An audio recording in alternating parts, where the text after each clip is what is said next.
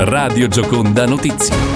E ben trovati all'ascolto del radiogiornale regionale, ecco le notizie delle ultime ore. È stato respinto ieri il ricorso contro la sentenza di assoluzione di Stefan Meran Alejandro Augusto, il cittadino dominicano che il 4 ottobre 2019, costituitosi per il furto di un motorino, portato in questura a Trieste, uccise gli agenti Matteo De Menego e Pierluigi Rotta. La Corte di Cassazione ha accolto il parere del sostituto procuratore generale Antonietta Picardi che si è pronunciata per la inammissibilità del ricorso.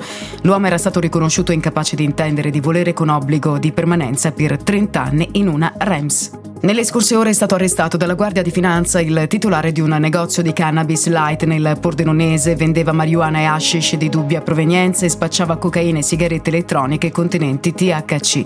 I finanzieri, a seguito di un mirato appostamento, hanno assistito a uno scambio furtivo di cocaina tra il titolare e un cliente, sequestrati 10 kg di marijuana e 1,15 kg di hashish privi della documentazione di filiera. Un ordigno bellico inesploso è stato rinvenuto nell'area di Piazza Transalpina sul confine tra Gorizia e Nova Gorizia dopo il brillamento di un ordigno bellico lo scorso 23 luglio 2023.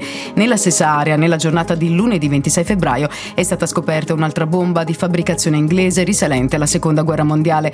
L'ordigno, sorvegliato 24 ore su 24, verrà disinnescato il 10 marzo. La pioggia non ha fermato ieri a Trieste due nuove mobilitazioni contro la riorganizzazione dei consultori in città, che ha portato alla chiusura di due sedi. Ieri mattina una manifestazione è stata promossa nel quartiere di Roiano per spostarsi poi in quello di Valmaura.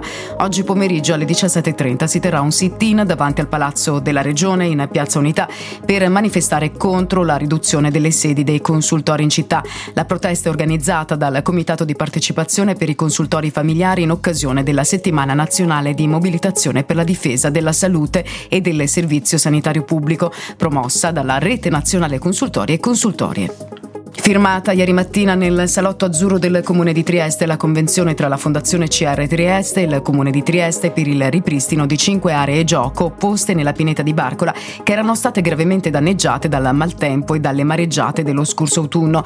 La Fondazione ha messo a disposizione 148.000 euro che consentiranno di rendere fruibili le aree gioco su cui si interverrà. Durante l'incontro il presidente della Fondazione Massimo Paniccia ha aggiunto che verrà esaminata la possibilità che CR Trieste Trieste si faccia carico anche del ripristino delle aree verdi della Pineta. Ed era questa l'ultima notizia, al microfono Linda Fiore in regia Dani Toro.